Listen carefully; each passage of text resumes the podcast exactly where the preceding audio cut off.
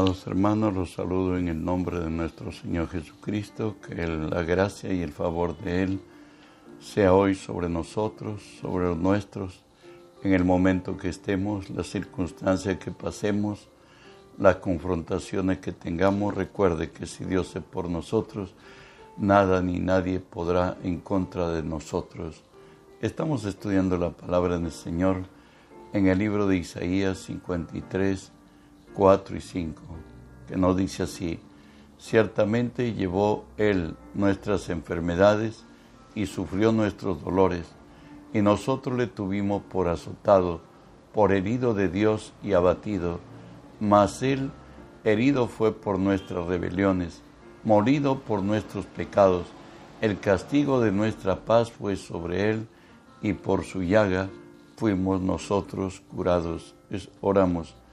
Padre, te bendecimos y bendigo tu nombre en el nombre de Jesús.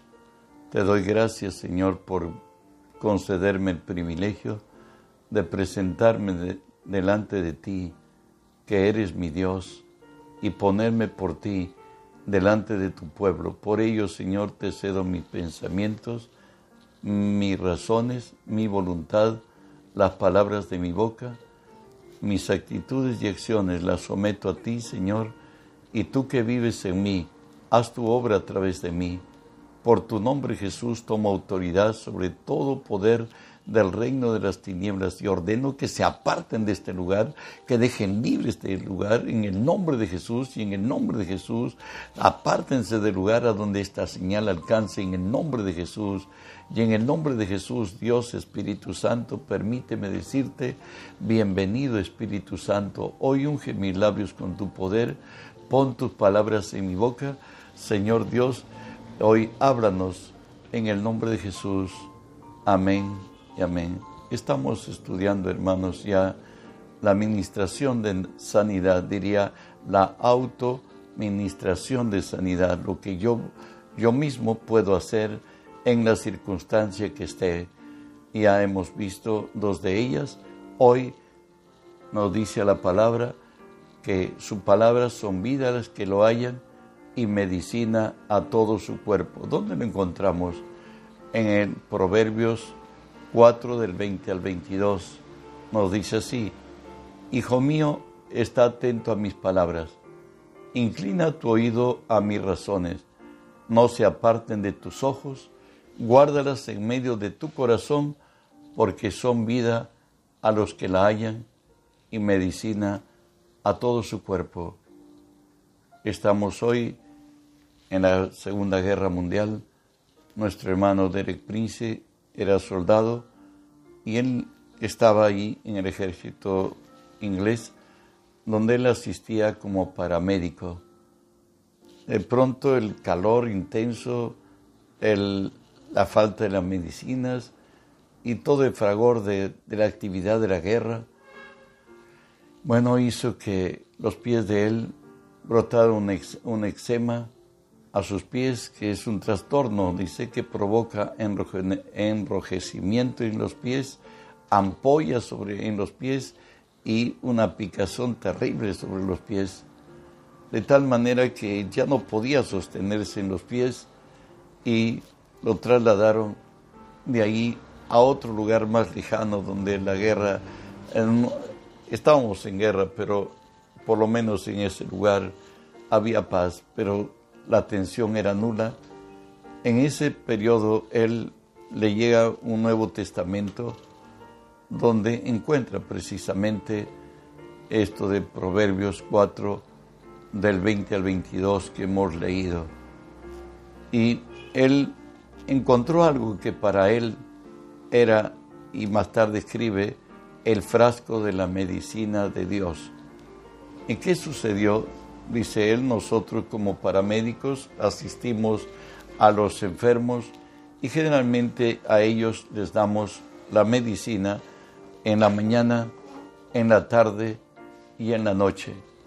Y así con los pies totalmente maltratados, eh, dice, yo empecé a confesar la palabra en favor de mi vida, declarando que Jesús tomó mis dolores, se llevó mis enfermedades lo hablaba en la mañana, en al mediodía y en la tarde. De pronto mis pies ya corrían el riesgo de ser amputados, pero por la gracia de Dios empezaron a restaurarse. Yo seguía confesando. Estuvo, él dice, por varios meses haciendo esto. Y por la gracia de Dios, sus pies fueron totalmente restaurados.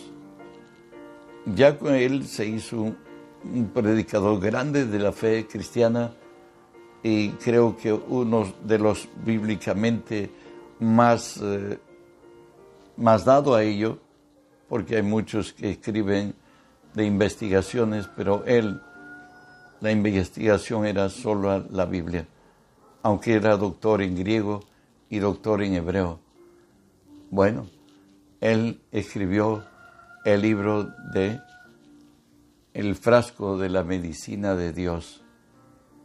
Alguien escuchó su mensaje, tenía los mismos mismos males que ellos, que él, similares. En una semana dice que él estuvo totalmente sano. Recuerde, hoy vamos a tratar de analizar lo que nos dice Romanos 4, o perdóneme, Proverbios 4 del 20 al 22. Primero nos dice, Hijo mío, está atento a mis razones. ¿En qué trata esto? Hebreos 4.2 dice, porque también nosotros se nos ha anunciado la buena nueva como a ellos, pero no les aprovechó el oír la palabra por no, no oír acompañada de fe en los que la oyeron. Cuando nosotros vamos a oír la palabra de Dios, tenemos que ir bajo esta alternativa que Dios nos va a hablar. Uno, que el libro de Dios es la voz de Dios. Yo voy a oír la voz de Dios, voy a escucharla y debo estar muy atento para oírla. Recuerden que la fe viene por el oír y el oír por la palabra de Dios. Tenemos que oír cuando la palabra llega a nuestro corazón. Es como que la señal de que ello es lo que Dios nos ha dado. El corazón es lo más íntimo del hombre. Muchas veces la palabra nos exhorta, pero ¿quién le dijo algo de mí? O nos edifica. Nos encontramos en el camino un tanto desorientados, no sabemos qué hacer. La palabra llega y como que nos impulsa a dar el otro, el paso más arriba. O también nos consuela. Sentimos que bueno, todavía Dios me ama. Podemos decir en algún momento así. Entonces, de ello nos dice la palabra que la fe viene por el oír y por el oír por la palabra de Dios. Yo debo oír con toda mi... Cuando abro la Biblia, debo abrir y algo va a decir Dios ahí, que va a edificar mi alma, que va a llegar a lo profundo de mí. El predicador está hablando, algo Dios me debe decir ya sea presencialmente, ya sea por las formas que hoy en gracia de Dios nos llegan. Pero ¿sabe qué? Dice que a algunos no les aprovecha oír la palabra porque no lo oyen acompañado de fe. Mire aquí, Jesús nuestro Señor y nuestro Creador nos habla también de esto. Juan 6, 47 dice, de cierto, de cierto os digo, el que cree en mí tiene vida eterna. ¿Sabe qué? Para Jesús creer es apropiarnos, es tomarlo como nuestro. Pero para tomarlo como nuestro muchas veces tenemos que ejercitar nuestra fe, edificarla, como nos dice Romanos 10:8. Más, ¿qué dice? Cerca de ti está la palabra en tu boca y en tu corazón. Esta es la palabra de fe que predicamos. Empieza a hablar la palabra, en este caso la sanidad. Declara que Jesús tomó tus dolencias, que Jesús se llevó todo tu malestar. Decláralo en fe, háblalo como el hermano Derek Prince, él dice, yo lo hacía temprano, yo lo hacía al mediodía y lo hacía en la noche. Yo tomaba del frasco de la medicina de Dios. Tenemos que confesarlo.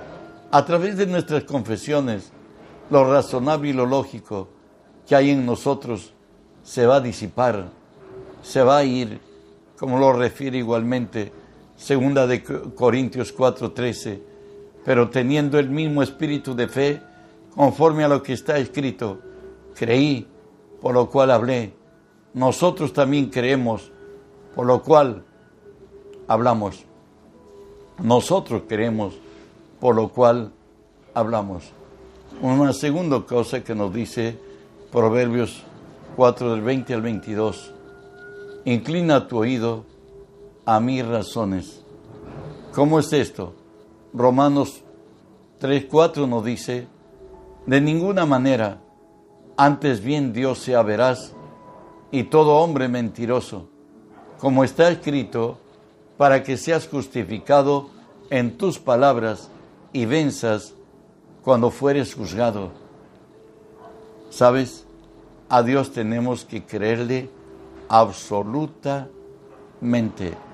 Tenemos que doblarle nuestra mano y rendirnos delante de Él. No, una cosa es creer en Dios, otra cosa es creerle a Dios, es tener absoluta confianza que Él hará lo que se ha propuesto hacer.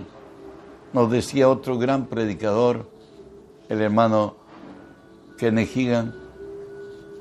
Él dice, cierto día ha ido a una campaña. En esta campaña, él ha ido a predicar, por cierto, y era invierno.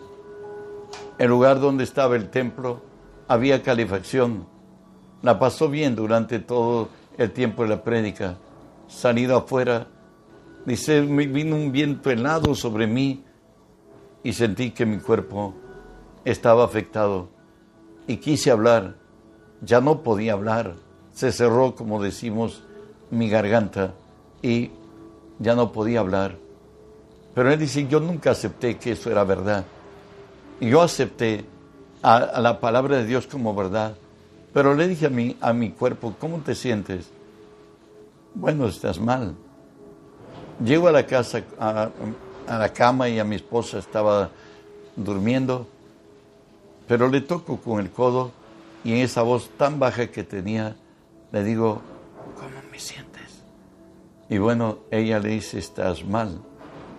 Pero durante todo el día ha hecho sus actividades, pero nunca, nunca él tomó el teléfono o hizo que tomen el teléfono y le digan lo indispuesto que él estaba.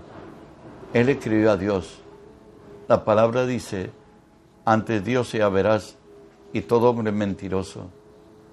Ya llegó la hora de estar en el templo, el predicador era él, y de pronto dice, en esta iglesia no generalmente se daba testimonios, pero hoy sí se daba testimonios. Me dice, ¿quién, dicen el que estaba dirigiendo el servicio, hay alguien que desea dar su testimonio, él pide que se le dé el, micrófono y él en su voz baja, él cuenta lo que había pasado ayer, donde él terminando el servicio salió, el viento helado le llegó y se cerró todas sus, sus vías de poder, las cuerdas bucales necesariamente sufrieron y no podía hablar notoriamente. Y le dice que él le preguntó a su cuerpo, claro, ayudado por el, por el micrófono, que su cuerpo le dijo que está enfermo. En casa la esposa le dijo que está enfermo. Ahora le dice él con la voz muy baja, ¿y ustedes cómo me sienten? Seguro dicen que estoy enfermo. Bueno, todos dicen amén, que sí está enfermo. Y de pronto dice, ¿sabe qué? yo no puedo hacerle a Cristo mentiroso, porque Él es veraz. Yo puedo quedar como ridículo. Está hablando en esa voz extremadamente apagada. Y de pronto le dice, póngase en pie. Demos tres aleluyas en la voz muy baja que tenía. En la primera empezó a abrirse, en la segunda se abrió, en la tercera gritó. Fue totalmente sanado y prediqué más fuerte que nunca esa noche. ¿Sabes? A Dios tenemos que doblarle nuestras razones y entrar en el mundo que Él es, el Todopoderoso. Como Abraham en Romanos 4, 18 al 20 nos dice, Él creyó en esperanza, contra esperanza, para llegar a ser padre de muchas gentes, conforme a lo que se le había dicho, así será tu descendencia. Y no se debilitó en fe al considerar su cuerpo que estaba ya como muerto, siendo de casi 100 años, o la esterilidad de la matriz de Sara. Tampoco dudó por incredulidad de la promesa de Dios, sino que se fortaleció en fe, dando gloria a Dios. Él no necesariamente decía gloria a Dios, gloria a Dios, sino que engrandecía y exaltaba a Dios. Dios le había dicho que sus hijos van a ser más que las estrellas del cielo. Un hombre que sabía que entrado en impotencia y que la esposa ya había cesado su costumbre, era imposible de imposibles que él pudiera tener hijo, pero él creyó a Dios y tuvo capacidad para llegarse a su mujer y Sara tuvo capacidad para concebir. Si puedes creerle, Dios es veraz y todo hombre es mentiroso. Seguimos. Dice, no se aparten de tus ojos. Eso lo encontramos en Hebreos 6, 11 y 12. Escúchelo. Usted que espera milagros, usted que espera que Dios haga cosas grandes, pero deseamos, dice el Señor, que cada uno de vosotros muestre la misma solicitud hasta el fin, para plena certeza de la esperanza, a fin de que no os hagáis perezosos, sino imitadores de aquellos que por la fe y la paciencia heredan las promesas. Recuerda que Dios nos exhorta el Padre, el Hijo y el Espíritu Santo a ser persistentes. No se aparten de tus ojos. Hay muchos que su persistencia les dura una hora, a otros que le dura un día, pero hay alguien que le duró 45 años. Escúchelo, Josué 14, 10 y 11 nos dice así. Ahora bien, Jehová me ha hecho vivir, como él dijo, estos 45 años, desde aquel tiempo que Jehová habló estas palabras a Moisés, cuando Israel andaba en el desierto, y ahora, he aquí hoy, yo soy de 85 años, todavía estoy tan fuerte como el día que Moisés me envió. ¿Cuál era mi fuerza entonces? Tal es ahora mi fuerza para la guerra y para salir y para entrar. Él nunca se doblegó, él es uno de los dos que llegaron a la tierra de Egipto. Él es el que volvió juntamente con, con Josué, trayendo las buenas nuevas. Caleb, de que la tierra es una tierra que fluye leche y miel. Y él es el que pudo decir, Caleb, subamos, nosotros podremos más que ellos. Y también más tarde agrega, los comeremos como pan en nuestra boca. Hoy el que había hallado gracia delante de los ojos de Dios por haber hecho las cosas como Dios lo había determinado, estaba reclamando su herencia a los 85. ¿Y sabe qué dice Josué 14, 14? Por tanto, Hebrón vino a ser heredad de Caleb, hijo de Jefone, Ceneseo, hasta hoy, por cuanto había seguido cumplidamente a Jehová, Dios de Israel. Recuerda que todo aquel que en él confiare nunca será avergonzado. Y finalmente nos dice, guárdalas en medio de tu corazón. Estamos desarrollando Proverbios 4 del 20 al 22. Aquí nos habla de la paciencia y dice así, Hebreos 10:36, porque es, es necesaria la paciencia para que habiendo hecho la voluntad de Dios, obtengáis la promesa. Dios es el dador, nosotros los que recibimos la dádiva, y mayor es el que da que el que recibe. Y la condición de Dios es que tengamos paciencia Recuerde que Dios siempre, Él opera, no, Él opera por lo que es necesario. Nosotros vivimos por lo urgente, pero Dios nos dice así, aunque la visión tardare, aún por un tiempo, más se apresure hasta el fin. Y no mentirá, aunque tardare, espéralo, porque sin duda vendrá, no tardará. Dios jamás llega tarde. Ayer ya decíamos que si aparentemente Dios llega tarde, yo, Dios traerá mayor gloria. Y después de que había estado en cuatro, días ya bajo tierra el cuerpo de Lázaro, pudo decir, levántate. Y Lázaro se levantó y dijo desatarle y dejarle ir. Si Dios nos hace esperar, es porque la gloria será mayor. Si esperaste por una sanidad, si te hace esperar, hoy va a ser un milagro en tu vida, va a ser algo más grande para la gloria de su nombre. ¿Y por qué es que Dios nos hace esperar?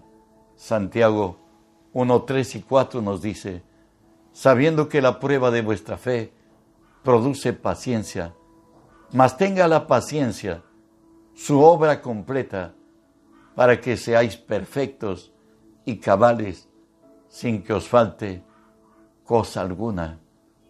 Dios nos quiere perfectos y cabales.